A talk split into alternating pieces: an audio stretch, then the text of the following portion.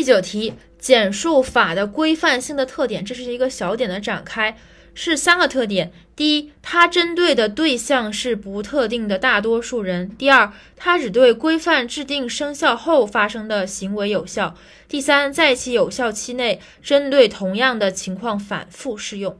首先，一是对人的效力，针对的对象是不特定的大多数人；二是对时间的效力，它只对。规范制定生效后发生的行为有效，也就是说不具有溯及既往的效力。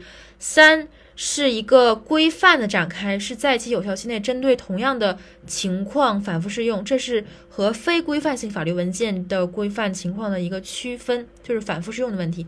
再来总结一遍：一、针对对象是不特定的大多数人；二。